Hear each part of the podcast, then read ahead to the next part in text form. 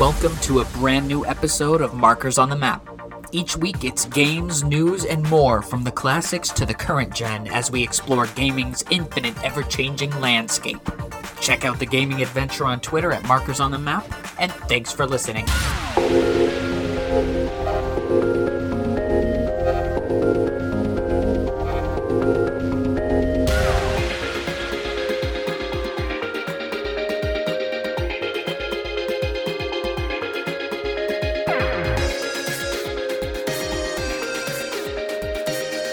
Now, before I say this, I gotta just put it out there that I had this up on the topic list before we had seen Creed 3 this past weekend. But how could I have missed the fact that a brand new installment of the Fitness Boxing saga has recently been released for the Nintendo Switch in Fitness Boxing uh, Fist of the North Star? Oh man, I actually did see that. Uh, at first I thought it was for something else, and then I realized it was for fitness boxing. I was like, "Ain't no way!" Because what? What? I know. I know they had something else that was a crazy collab not that long ago. What? What was it? I'm sure it'll come to us because I like this stuff happens like frequently like that, but um just just for the sake of this one, we've talked about this on the podcast before. It it was in a direct or like two directs ago or something like that. Uh-huh. Um I think the reason that it like completely passed me by was that I looked everywhere and it doesn't seem like the US is getting a physical release of this game, which is kind of upsetting because I have the first two fitness boxing's physical um, fitness boxing and fitness boxing 2 rhythm and exercise, which I feel like I willed into existence uh, a couple years back on this very podcast. Oh man, I swear we we always talked about fitness boxing and how like oh come on now fitness boxing 2 am i right? And it was just a kind of a bit the idea of that like oh they'll never make a second one. And then they actually did make a second one Yeah, and the second one I would say is is a lot better. However, I've only put like five hours total. It like for all the hype and excitement, I only ever put like five hours into it compared to like the fifty plus hours I put into the first one. So now I'm kind of sad. Now I'm kind of like, man, I should get back into fitness boxing too. But now they got this Fist of the North Star one with like it, it seems like it's more like a like a game versus just you getting on and doing like punching hmm. exercises or, or or like routines like that. But I don't know something about this one. It's like they've got dub voices for all the Fist of the North Star characters, and you can still do like character customization. I'm like, man, but no physical, Robert. oh man Seriously, the the cover art is so cool. Like the, the there's a physical version in Japan, and the cover art is so cool. I'm like, why can't we have these nice things here? it, it's I hate I hate when other places get a physical and we don't. There was another like here, it's an episode where I'm gonna keep forgetting things that like we talked about long ago. But there are there's a few games that like have physicals in, in other countries Fight that just get a digital release in America. fight crab No, Fight Crab's coming out with a physical Oh, release it this final- year. I know this because okay I mean, I know this because I recently got a thing from Amazon saying we still don't have an uh, an estimated date for this product. Do you still want it? Fight Crab physical edition for Nintendo Switch. I was like, wait, when did I order this? I also am still on that whole like tangent of just like why do they make physical versions of things that aren't physical? It's all digital. yeah. I'm still on that. Like I don't know why they still do like they still do that. Oh, one just popped into my mind. Um, you know this one, Phoenix Wright trilogy. They had a Japanese physical edition that I actually picked up at Anime Expo back in 2019. I remember Um, that. another one I can think of is um, Dragon Quest one, two, and three got like uh, re-releases on the Switch, and Japan had a physical edition, but in the U.S. they were just the digital downloads. So it's like, come on, bring Fitness Boxing Fist of the North Star physical to Nintendo, uh, to America, Nintendo. Aside from that. I do want to play it, but I'm just playing so much right now that I have not been able to kind of like focus on you know pretty much anything because I was telling you Theatrhythm has completely consumed my gaming free time mm-hmm. to where like everything else is just getting played for like 30 minutes to an hour every now and then whereas I'm just like completely addicted and hooked on Theatrhythm playing songs on Ultimate which a few weeks ago I said was a ridiculous jump in difficulty and I stand by that but I'm actually pulling it off. I've even beaten a song on Supreme, just one, because most of those Supreme uh, uh, charts are not made for mortal hands or minds. Um, but like I'm finding it easier to do Ultimate now. I feel like there's only a few songs that I think are just like so ridiculous on Ultimate that it's like, why even bother? Um, which is a shame because Man with the Machine Gun on Ultimate is like impossible for me. But there is a song from the Chocobo Mystery Dungeon game that is basically Man with the Machine Gun that is pretty easy on Ultimate. So at least I can have that like vibe of that song going with that. But that's just, you know, that's neither here and now because we got a few other things we're going to be talking about today on Markers on the Map, the weekly podcast gaming adventure, where uh, Destiny is on the menu for today, but before we get started, my name is Daniel, and I'm here with my good friend and co-host Robert. And I'm gonna say to Robert, "How you doing, friend?" Man, I'm just so tired and beat up. And I don't know why. I don't know what it is. I'm just like, just tired recently. I'm just like, I don't know what it is. But other no, than that, I feel you completely. and then us watching Creed yesterday, uh, it's been all right. But Creed was really good, so I would say the weekend is is pretty great. Yeah, Creed Three was really awesome. Uh, super enjoyable movie. Definitely recommend it. Um, if you and and like honestly, if you haven't seen the first two, it's fine because I hadn't seen the first Yeah, two, and I really it. was riveted by this. um, yeah, I, I feel you on being tired though. It's been like the weather's been super windy and cold. I've been so busy. I just haven't had time to catch up on things like podcasts, TV shows, books, even games. Like I have a couple. I've I've been having like a couple of hours a day, and I've just been so tired. I'm like, let me unwind with some Theatrhythm. It's like uh, I haven't been able to play anything honestly either. I I would say I guess first thing I would say is the only thing I've been playing recently is Dead by Daylight. I might do an episode later. It just depends. It's nothing crazy. I'll probably do something quick, but not for today. We already have other things planned for today. just a little asterisk on the the things we will be discussing this episode. We will be discussing Destiny 2's Lightfall expansion mm-hmm. and Kirby's Return to Dreamland Deluxe. And when we talk about those games, it might seem like I'm being a little harsh on both of them. I'm gonna just, just put it out there at the beginning. I am very much enjoying both of these things, but there are just so so glaring of issues that I have with them that like I don't want that to uh, to make it seem like I'm not enjoying both of these, but I am going to be a little bit more critical of both just because of what has come before in both of these series.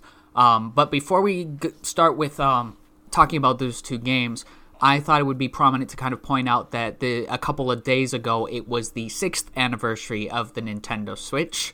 Uh, I remember six years ago in March of 2017, like being so excited for the Switch and like playing Breath of the Wild for the first time. It was like Breath of the Wild and Super Bomberman are from the first day, and then I don't think there was any other games until Mario Kart at the end of April. So it was like a really, really slow launch. Like Uh-huh. not quite as bad as the 3DS, where I had Street Fighter 4 for like three months and then Dead or Alive.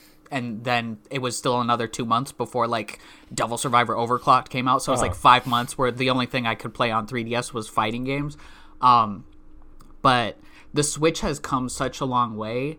Like, and it's been the only system that I've kind of like collected the first party titles as a set for. Like, I'm missing a few here and there. Um, but the Switch has been like it's the most comprehensive thing I think Nintendo's ever put out. It's it's it's got a few really glaring omissions like returns, but like it's it's the only system where you can play all four of the main major 3D Mario games. Um, Galaxy 2 is missing, obviously, but um, the major and slash main ones are here. Um, it will soon be the only place where you can play all five main Metroid games. Um, we'll talk about that more in news. It's got two generations of Pokemon games, a remake, uh, two remakes, I would say, and some spin-offs. It's just there's so much on here. The the the way that they've kind of rolled out the Switch Online applications has been awesome. Um, they've added Game Boy and Game Boy Advance here, probably you know as the life cycle of the Switch starts to wind down.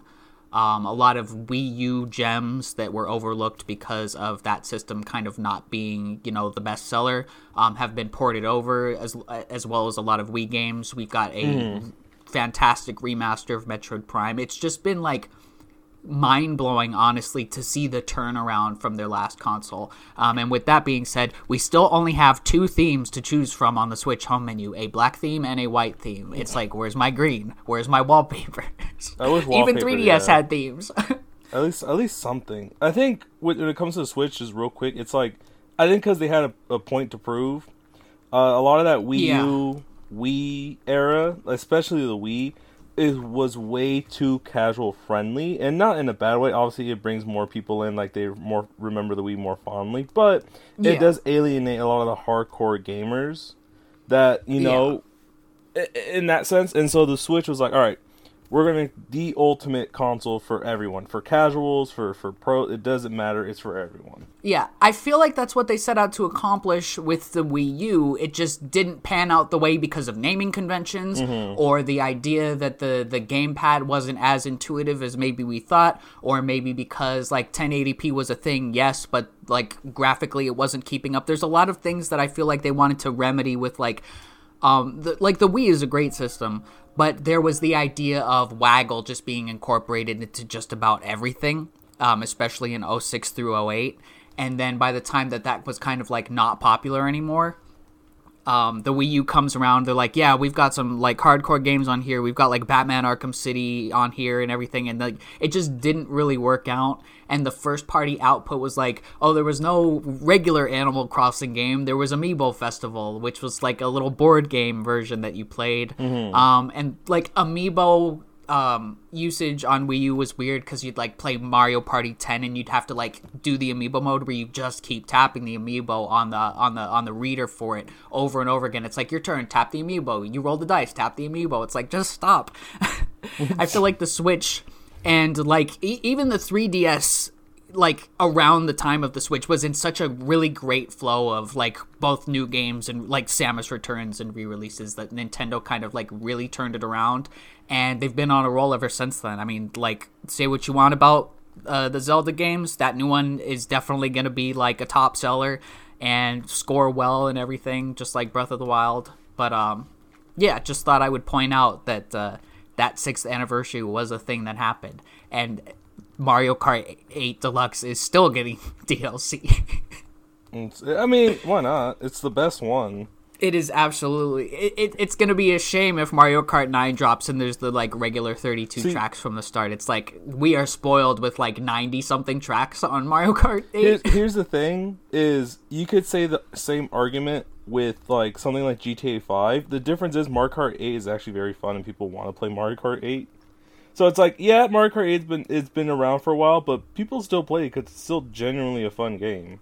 Yeah, it's the most fun I've ever had with uh, the Mario Kart games. Um, and like I, I was playing the Game Boy Advance one on the Switch Online just last night, which was the first Mario Kart I ever played, uh, Super Circuit. Uh huh. Um, it doesn't necessarily hold up well, but it does have this like it is pretty good. It, I, I mean, it's not like revolutionary or anything, Yeah. but like playing it on the big screen like highlights its strengths and weaknesses, and that's something we could probably get to in the future. We Um, went on a whole you know, a look at a look at the series. man. I don't even know the Switch was on our list. We went on a whole Switch tangent. I don't think that was even on the list. No, I had it on Okay, the list. I saying, was like- part of the intro originally. But now it's a whole segment. It was part of meant to Yeah. be just an intro. Now it's a whole segment.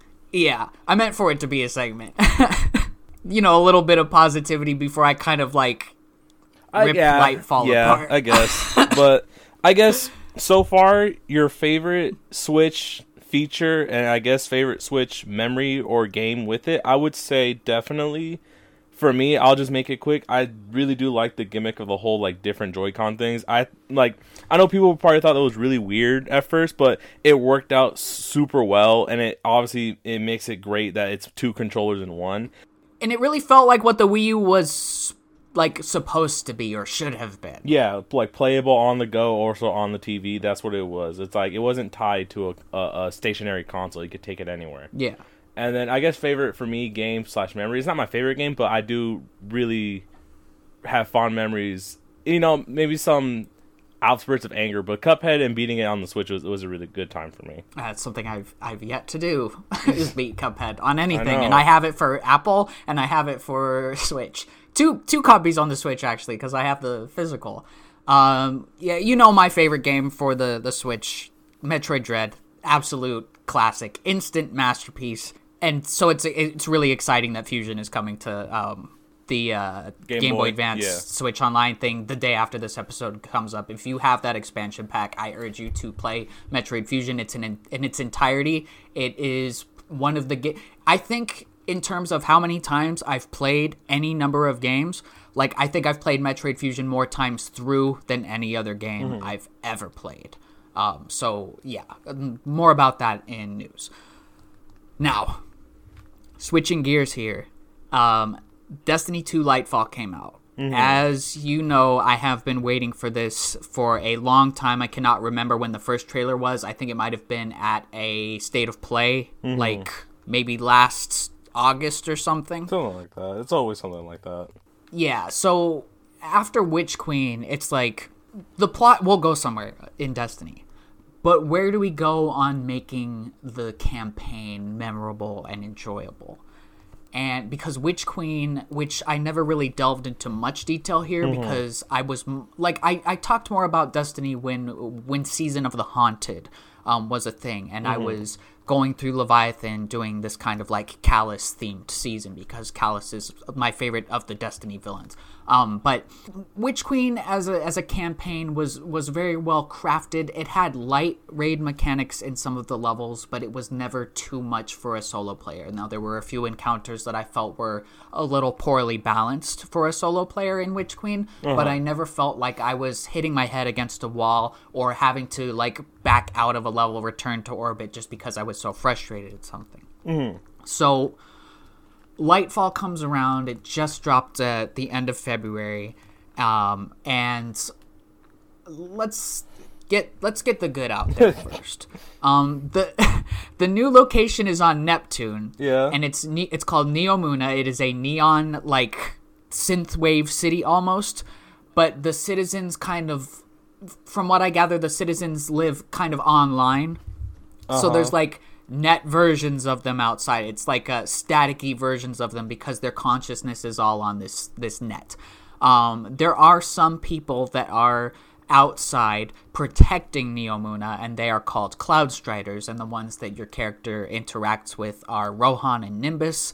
They are pretty cool characters. Basically, a Cloud Strider is someone who's protecting Neomuna from the bad guys, and they've got 10 years to live because their bodies have so many, like, mods and augmentations to them to where it's just 10 years is the most that that, that physical form can handle. Um, you are also teaming up with Osiris, who is a guardian who's pretty much lost his ghost at this point in the Destiny timeline. Um, he's a warlock. Um, I think he's a warlock. Um, and he was like pretty key in the like Curse of Osiris, which was the first expansion for Destiny 2, where you go to Mars and everything. And you are working with Empress Caiatl, who is Emperor Calus's daughter, um, who just hates her father. Um, and she's been kind of she's been kind of like pivotal in the story for a couple of seasons now. Now I don't claim to know everything about the lore of Destiny because I do skip seasons. Um, I play for expansions and I play like maybe one or two seasonal stories per year, so I am it's very disjointed for me. Yeah, yeah. But a campaign is a good way to get like a concentrated story. This particular campaign begins with a cutscene where the witness, who's the major bad guy, arrives. Um, he's got his fleet of pyramids, which are like the the darkness's ships, and then the traveler finally does something by shooting a giant blast at him. Um, but it's really Lightfall is really about you going up against Emperor Calus, who's making like his debut versus like Leviathan Raid, where you would fight Calus and it turned out he was a robot, and then you get dropped in that room with all the robots. So this is real Calus, who is a disciple of the Witness. You start in a mission where you are on like a ship and you're going through the ship, and then you you go through that level, and then the rest of the game pretty much takes place in those Neomuna streets in the caverns there the the levels themselves are super engaging. Destiny's like gunplay has never been better. Um, it's one of the most tactile feeling things. It's like it's almost like having a, like adaptive triggers, even though like your adaptive triggers are off. There's so much visual and physical feedback when you're playing Destiny that I've always enjoyed. Um, the campaign, however, does revolve around, much like Beyond Light revolved around you getting Stasis, the first darkness power. This one revolves around Strand, which think of Spider-Man, but It's the playing first Destiny. Strand type DLC. Yes, it's the first Strand type DLC. Where's Hideo Kojima when you need him? um, Strand is really cool. There's like a grapple thing. It's like a grappling hook. You can lock onto enemies or just grapple into midair or lock onto little grapple points. Um, there's a little like homing missile strand thing that you can use as your super. There's like a almost like a like a web shot thing for your melee. Um, it's all very cool. And I think a lot of people's complaints about this DLC is that a lot of the campaign forces you to use this subclass. But I never minded it at the start because it gives you like instant refill on your super, kind of like in vanilla when you were learning how to use the void, the solar, and the arc powers. It would give you almost an endless supply mm-hmm. just so you could take out waves of enemies and try the new powers out before it started like that slow regen of super. Mm-hmm. So in this, I never mind when it gives me the strand ability one because it's fun and two because i just like how it works. It's not like super bad. Um, they do slow it down and then it becomes a little more of a chore to like oh i want to use the melee but i have to wait for it to recharge now. But that's not that's a lot of people's problems. A lot of people's other problems is the narrative feeling a little disjointed. Um, now I wasn't a big fan of Osiris's characterization through this. I'm loving Calus and the witnesses' interactions because it does seem like they're at odds with each other, and that seems like a, such a Calus thing to do is to like be at odds with like the person in charge of you. Um, because Calus never seemed like a like a follower to me, so it's like yeah, he like he's got this like tone to him. Al- it's almost like a comical version of Palpatine and Darth Vader. Okay. is what I want to compare it to. Um, but I don't have a big problem with the story. Um, like the the writing has been criticized. I'm really just I, I'm liking it. I'm liking the tone of this one a little more than than Witch Queen, honestly. But like Witch Queen is a masterpiece of storytelling, in in my opinion. Um, this one is more like a comic book movie, pretty much. Okay. That's what I could compare it to. Um, it's fine. Now, with all that being said, pretty much every level has some kind of encounter design issue that is making me not ever want to replay this. Now I've never replayed the Witch Queen campaign, but I've hmm. thought about it. With this, I'm like, Never do I want to replay this campaign? like maybe with a fire team or something. But it, it, it starts from the very first level of the campaign. They introduce you to an enemy type called Tormentor, and it's such a tough section where the tormentor comes out. You're like this is impossible. It must just be one of those things where you're like supposed to lose like an rpg does or like a giant enemy comes out in an action game and you're like oh you're not meant to beat this right now. And it turns out that that's true. The tormentor does leave after you get some damage in and dodge it for a while and you're like okay that's probably like a final boss like type enemy or something mm-hmm. You keep going through an admittedly great first campaign mission, and then it shows up again, and you actually have to beat it this time. And the way that tormentors work is that they are so fast that they are basically right behind you at all times. They have mm. a huge amount of health. They can do this jumping thing that pretty much takes out half your health. Or, and this is the worst thing, if they get too close, they can do a grab that I- have not found a way to escape from that will mm. kill you if you're under like 60% health. Okay. Uh, so under sixty and it's an instant kill. It That's, it's what it seems uh, like. It might be under 50, but like it's That's still a good amount of wouldn't health. be a yeah, it wouldn't be a huge problem if they weren't completely fast to where they're on your tail the whole time. Mm-hmm. You're lucky if you can turn around and get a couple of like shots from the bow and arrow or uh, like a round of like your auto rifle in before they're pretty much on you again. And they will shoot these little beam disc things up with their staves and they will just home right into you. And most of the time, not even standing behind something can help. So you're always put into little tiny arenas with these things too. So they are constantly on your back. It's so frustrating that like like Bungie chose this route of like this is a nonsense enemy. Here's some nonsense. Uh, but Um, I don't know. I, I don't. I don't really know how to feel about that. It's kind of like rubbing me kind of the wrong way because it's just, it's just nonsense. So why, why, why just have it? Yes, that's what I'm saying because the rest of the level design and encounter design is fine, but when you start getting into these darkness zones in this, Mm-hmm. It's bad. And the the tormentors always come out in darkness zones. That's the thing. So if you lose and there's a couple hits left on that tormentor, you're going to have to start that tormentor fight again. Mm. And there's always ads.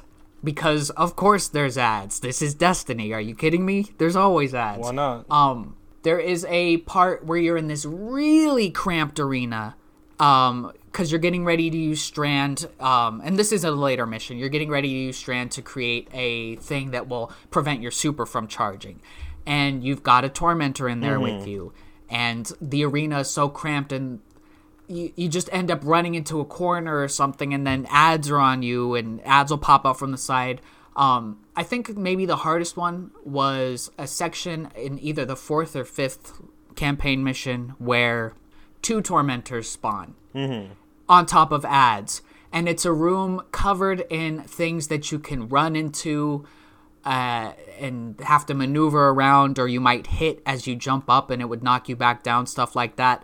And I was so frustrated the third time going in, but I had to laugh because one of them did glitch into some geometry and wasn't able to chase me. So I was just like, I don't care. If it's gonna glitch, it's gonna glitch. And I, I, I, so I took care of that one really quick, and then I had to deal with the other one just running around while ads were spawning constantly. And um, th- there's another encounter where you are in a tank, and you've got a boss, and you have to like destroy other tanks while the boss is like while they're in their immune phase which then there are a couple of them and you've Oh, got to use strand to go destroy the dampeners again. It's very it's like mechanically complex and this is not the legendary campaign it's just classic. It's meant to be played solo if you want and it's just been so frustrating. But i think maybe the worst offender is on the second to last campaign mission. You are forced into a room where you're having to use Strand to swing around, and there are probably like 20 Vex enemies spawning in at, at, the same time every every minute or so, along with a boss, which is a Vex Hobgoblin. Obviously, they're snipers and they can like do mad damage. Um, not a Hobgoblin, a Minotaur. There we go. Um, the the big tall ones. Um, and all the while you're having to swing around, dodge, shoot the boss, shoot the ads as this giant red wall comes and burns you for about 40% health every time it goes around. I had to resort to a cheese where you go up to the top and just like not get shot by anything up there, but still take the burn damage every like minute and a half. Um, and it ended up taking like 10 minutes, but it's better than like going and putting myself through that again. Every time I wasn't in a darkness zone, I was having a blast. Soon as those darkness zones hit in this DLC though, it's just like why would they why would they do that? Who knows, man? Because I, I call it's always that. I, I always said it like this. It's a one step forward, two steps back. Obviously, uh, Yes. it's a reference to it, but like it's it's kind of like that. Like they they go two steps forward, or they go one step forward and then they take two steps back. They'll do something amazing, but then they'll do something like this. Yes, there's a lot of good changes here. They took the elements off of armor pieces. Great change. Um, Strand, great ability. Um, the the way the armor looks, the way the city looks, very cool. Um, I can complain about the city. It's a little empty. It takes a little while to get into the part of the city that has the action, and it seems like the action for the patrol zone is not balanced for anybody to come in now because the enemies are all at like 1810 power, and you start out at 1600. So it's like, okay, what's going on here? That feels like something that needs to get patched. But the encounter design in the darkness zones is not good. And I will say that it's not good. Everything else, great. Those darkness zones, absolute nonsense. I, I have no issue saying that like I am very frustrated by by the darkness zones to the point where it's like I might have to cheese the final boss. I might have mm-hmm. to cheese Calus and, unless I can, you know, raise my power level a bit higher and like pull it off. But I've heard that the encounter design of Calus is like more people have lost that fight just getting knocked out of the arena and falling. Mm-hmm. And there's nothing more frustrating than that in Destiny. Like losing to the enemy's attacks is one thing, but getting knocked off of the map mm-hmm. is and having to restart that darkness encounter. Yeah, I can't I can't. I don't know. Like I've always had Destiny's always been like whatever to me. Like some like it, it has like such big glaring issues that and, and it's like okay, if it was like from the very early stages of development, like even DLC wise, it's like it could be right up. But we're in like the very, I would say, second chance stage of this type of deal. We are in the ninth overall Yeah, year of the Destiny franchise. Yeah, and it's like, how could he still be adding so many things that are just like, I don't know how you could look over that. I don't know how. I, I just don't know. look to me destiny has always been a game that tries to rush you through the campaign. I remember vanilla destiny 2 wanted nothing more than for the player to be done with the campaign and get on to endgame stuff. Yeah. lightfall feels like it's keeping you stuck in the campaign because the darkness zones are just so horrendously designed. It yeah, I, I could see that. It's also like even witch queen i felt like wanted me to get through the campaign to start doing anything else. Yeah, it it, it Destiny doesn't have long campaigns. I mean, I don't know. I, just, I don't know how I feel about like Destiny at all because it's just like I don't have enough playtime with it. But very Yeah. casually, it is just like it wants you to get to the end game stuff very pretty quick. Yeah, for me, I think the way I approach Destiny is probably like it works for me because I don't really go for raids or grinding out the best gear. I, I enjoy playing Destiny for what it is, which is the story content or like the seasonal story missions and stuff like that. But I feel like it's a little stifled with Lightfall's encounter design. I can't really reach the end of the story right now, so I'm having to take breaks and do other stuff. Mm-hmm. Not necessarily like high level content or anything like that, but you know, I was reading through some forums, it, and you know, many have come to the conclusion: if you play Destiny to try and beat Destiny, you're not going to have a good time. Destiny's not made to be beaten. Destiny's made to be that continuing game as a service that's going to keep throwing new stuff at you every week.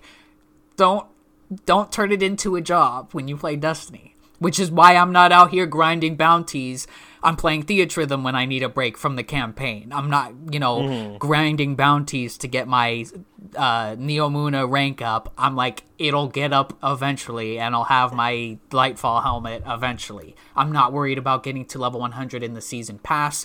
Uh, mostly because the season, uh, diff- the the season event that they've got going on right now, the battlegrounds, um, is really tough. And I went in with two people, and we couldn't, you know, pull it off. Two randoms, we couldn't pull it off um, because the encounter design in that is is not bad. It's just like tough. Um, but it's like if, if I spend my my days and my life seeking out the highest All power level days. pinnacle gear I can in Destiny, I won't have time for any other games. And I'll just be on here complaining about Destiny instead of a couple of times a It's year. a it's a it's a completionist nightmare is what I'm hearing. It's like don't try to complete it because you won't. It, there's no, no, no, I don't think it's possible to Yeah. complete. like it's like there is no completing this. It's just Destiny. yeah. But I will say that that encounter design in the campaign is like my only major gripe with the DLC, but like it's such a key part of it, Darkness Zones, Mm-hmm. since Vanilla Destiny 1, Darkness Zones. That's like the major battles. Um I I did feel like it's necessary for me to point out my frustrations with the game right now. Um there's a few little changes to the menus and everything that they've done with Lightfall that I'm not a big fan of, but I am looking forward to finishing the campaign and kind of playing around with the Strand subclass because I think it's a lot of fun. Um, it's also the green one, and therefore it is the best one. um, but overall, it's it's mixed right now. I'm not going to say it's disappointing as a as an expansion um, because it's not, but I am a little let down by the fact that I'm not eager at all to replay the campaign stages because of select parts of them that just take all the fun out of the room. As other than that, what else besides Destiny besides being being Destiny? Yeah, I mean, Destiny gonna Destiny, am I right? It's always one step forward, two steps back. Yeah. I'm actually really curious about the raid. I have my um, guesses as to what it's gonna be, and the raid will come out a couple of days after this episode comes up. Um, I, I, I have my guesses, and I'll have to see if I was right. Now, am I planning on doing the raid? I don't know. Maybe not. I've, I've not done the Witch Queen raid. I've I've only ever done Leviathan, and that was Vanilla Destiny 2's raid. Um, It's just too stressful for me. The raids are a whole different story. Um, but yeah, Destiny 2 Lightfall, it's fine. um, Calus is the best part, I, as expected. Now, the other thing that I am am currently kind of going through is Kirby's Return to Dreamland Lux. Um, this is a re-release of the Wii game Re- Return to Dreamland. Where to start with this one? it is a Kirby game. We all know how those work. They're very simple, easy, chill, relaxing platformers. They don't have like a huge amount of difficulty in the main story. The Mm-hmm. the difficulty usually comes from the bonus modes that you unlock at the end, like a boss rush or something like that. Um, I'm not through the main story of this. I'm actually on World 3. And you might be wondering, why am I on World 3? The game's been out for two weeks and this is Kirby. It can easily be beaten in, you know, a handful of hours. Well, it's the way the way I'm gonna say it, it is Yeah. gonna sound mean, but I'm just like it's kind of flat. it's not engaging enough for me to just sit there for hours at a time and play it. It's fun, but it is like compared to Star Allies even very simple and kind of just like here's something you can play for a couple of minutes and be satisfied with it. Um Forgotten Land was like addicting. It was so new feeling. Things could evolve and change as you got, you know, upgrade points for your abilities and everything. And then Star Allies, of course, had the partner mechanic and that Kirby 64 thing of like, oh, I can hold up on the D pad and my uh, enemy buddy could shoot fire at my sword and then I could have a fire sword. Um, with Return to Dreamland, it's like you've got the basic powers and everything, and you go through levels as normal, and they are generally just like not difficult and everything. I'm, I'm only on World 3, so like it, this could change.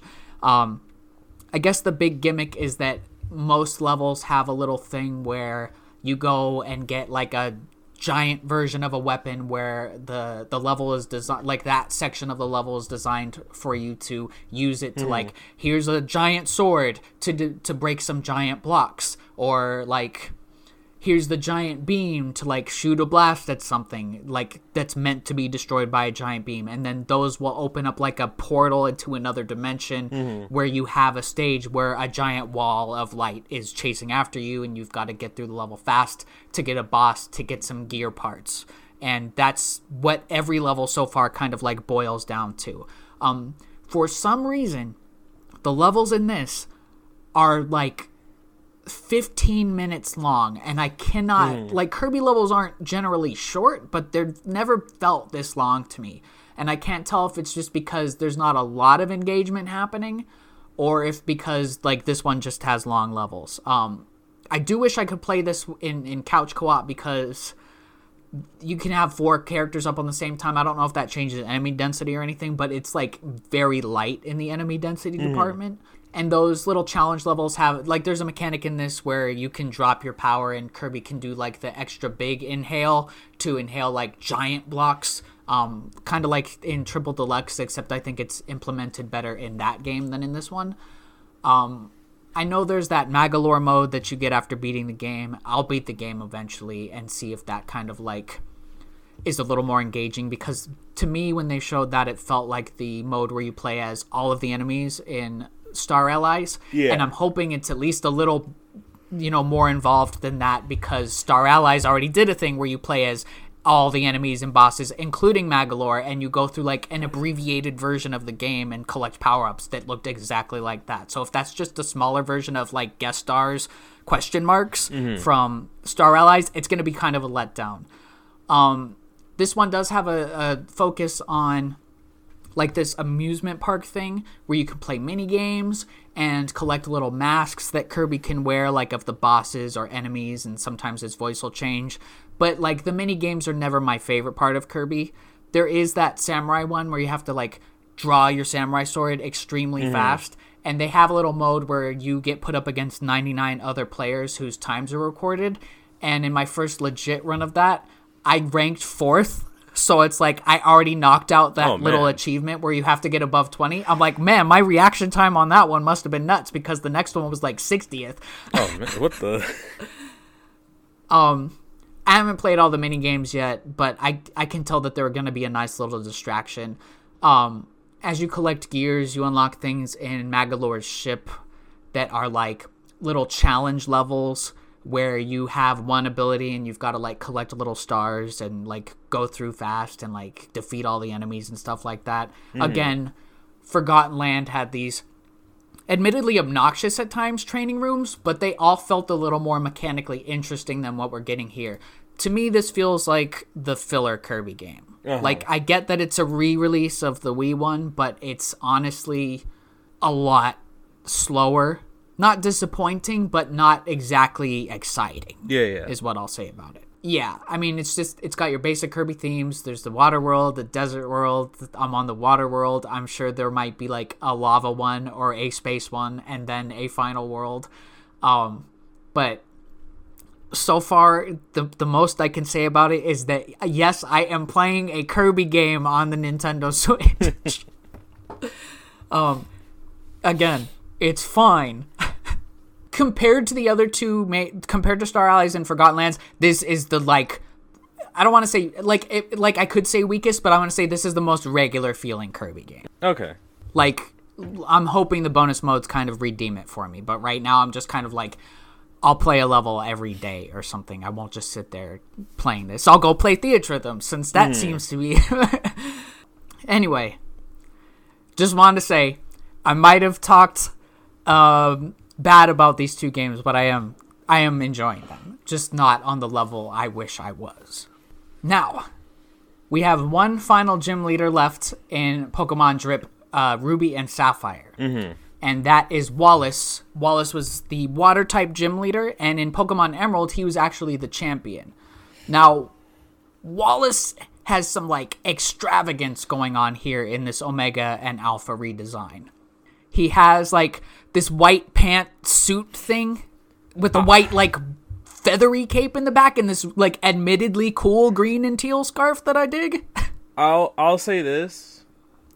I can see how this is somehow like high end drip fashion, but Yeah. for me it's goofy.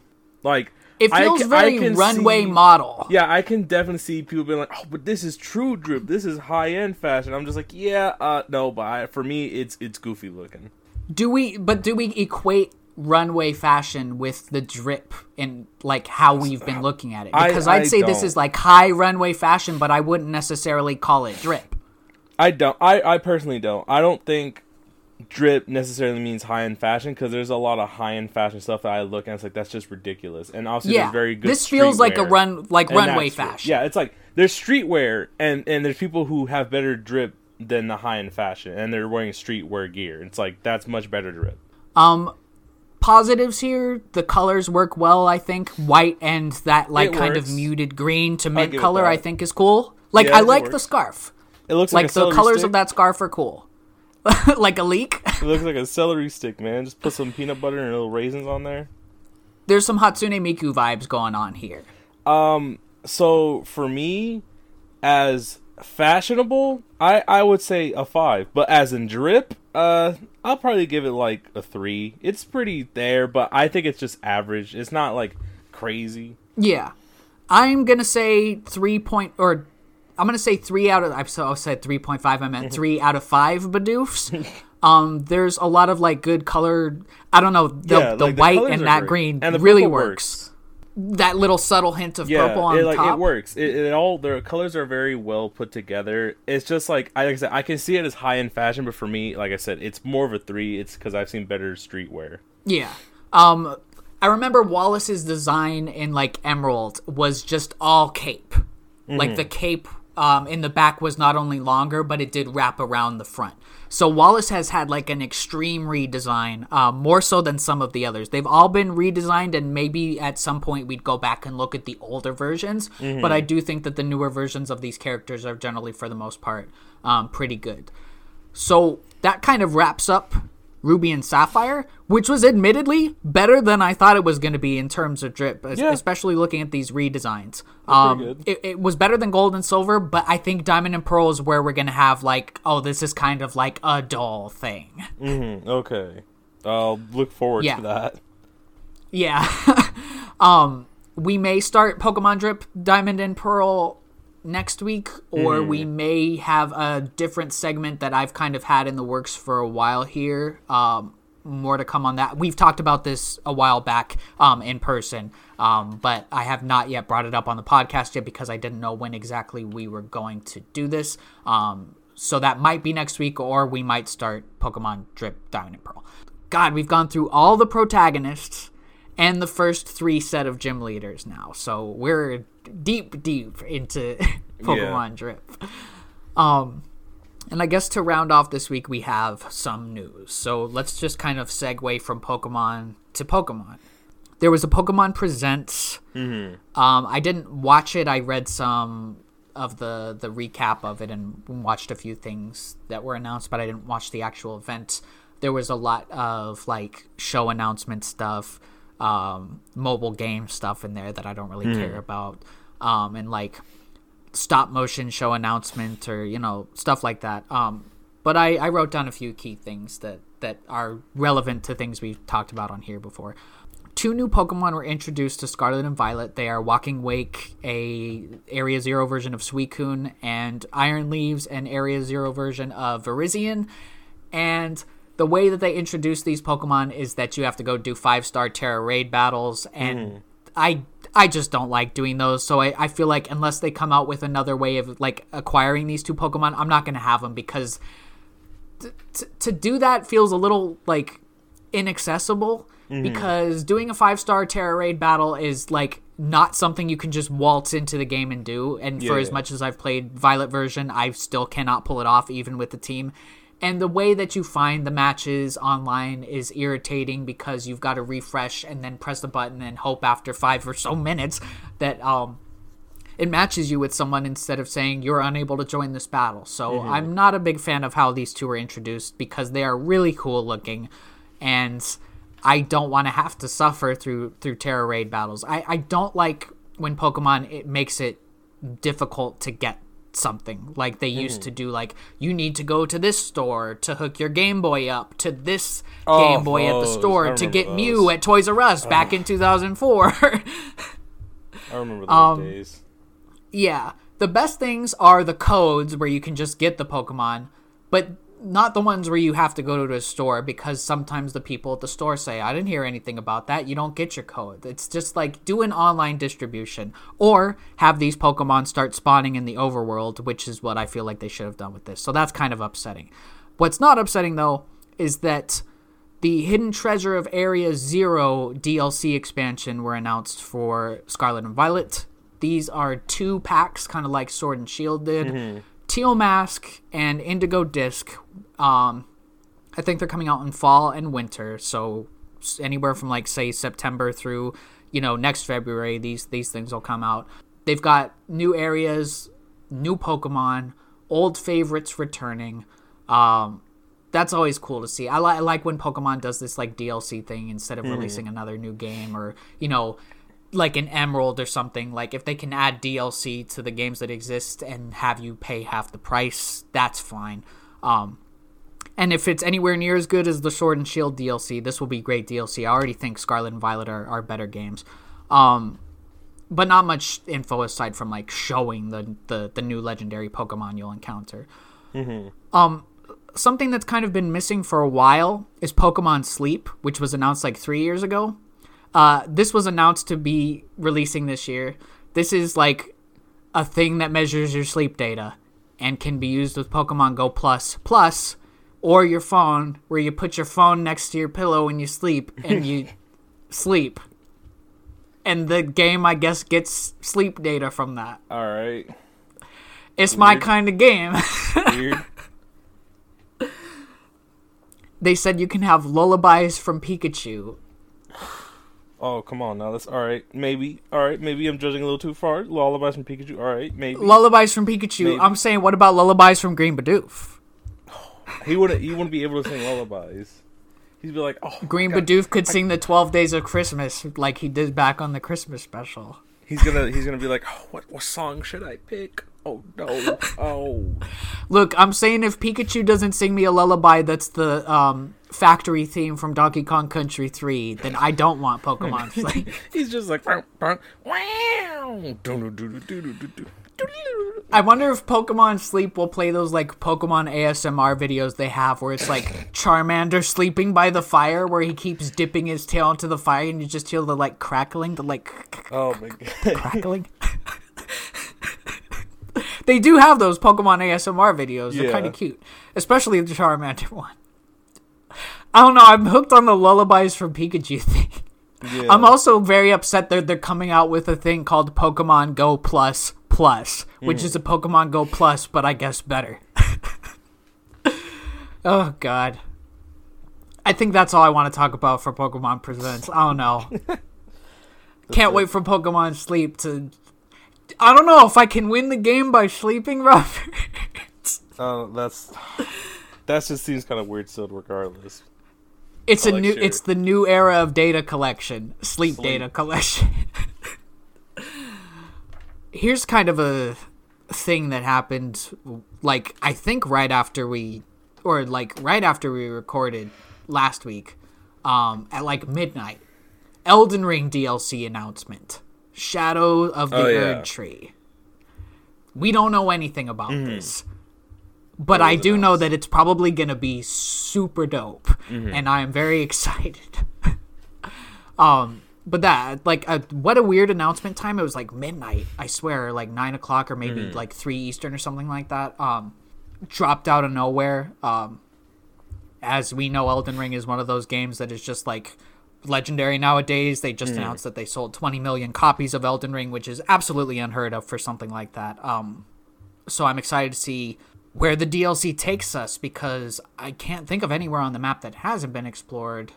But I, but knowing FromSoftware, there's probably a door that they've hidden somewhere that they could add like a bridge to or something. So that'll be cool. I don't expect that anytime soon though. Mm-hmm. I expect that maybe around Christmas. Mario Kart DLC is coming this week, day after this episode goes up. We'll go over the tracks real quick. Amsterdam Drift is from Tour. Riverside Park is from the Game Boy Advance game. And as a side note here, gotta be the worst Mario Kart track ever made. Uh-huh. So Okay. maybe like Mario Kart 8 has a has a habit of making the Game Boy Advance tracks really great. So if they can redeem Riverside Park, it will be legendary. Yeah. Because I was playing Riverside Park just last night on Super Circuit and that level just sucks. um they're doing DK Summit from the Wii, to which I say, "Let's go. What a great track." Um Yoshi's Island is new. Bangkok Rush is from Tour. Mario Circuit is a pretty basic track from Mario Kart DS. Waluigi Stadium is like a legendary track from Double Dash. And Singapore Speedway is from Tour. As we know, Birdo is coming with, and as the trailer showed, like Birdo will have the same color selection as, say, Yoshi or Shy Guy. So one character, technically nine, I guess, if you count all the colors as a separate character. yeah, Mario Kart continues to have really good DLC, and I'm more curious about Riverside Park than anything. So thoughts to come on this next week. Uh, same day, Metroid Fusion is dropping on the Game Boy Advance online app. Um, this is great news. All five main Metroid games will now be playable on the Switch, and Metroid Fusion, which I will talk about on here as I replay it, is a frightening, atmospheric, glorious game with twists and turns around every corner. One of the best soundtracks on the Game Boy Advance, and just ah, I don't I don't want to get into it right now because we'll we'll talk about it. But like, there is haunting imagery in this game and tone that just sticks with you. I played this in 2002 and it's stuck with me these 21 years um, since the game came out. And last but not least, um, something we may be talking about on here next week is the Capcom Spotlight, which is also happening the, the same day, March 9th. Um, there will be updates on Resident Evil 4. Uh, I think we're going to be expecting a demo drop. There's updates on uh, Monster Hunter Rise, Mega Man Battle Network Legacy Collection, Ghost Trick, and Exoprimal, that game that's like Dino Crisis, but not, even though, I mean, come on. Um, kind of looking forward to that. Capcom has been on a roll for a long time now with no signs of slowing down. But if there was one game I was worried about slowing Capcom down, it is Exoprimal, this kind of co op shooter thing, because look at all the failed co op shooters that have come out in the past couple of years. I'm a little worried about this one. so we might talk about the Capcom showcase um, on next week's episode, um, depending on what other news shows up. Because I feel like the Theatrhythm, like Theatrhythm, is not interesting for me to talk about every week. So I'm like continuing, you know, like a Dragon Ishin and all that stuff. But I am like deep into Theatrhythm. There's also PS Plus games coming out, like Minecraft Dungeons. I really wanted to try for like years now, so um, that'll be cool. But for right now, would you say we've done an episode? Yeah, I should wrap up uh, this week pretty much.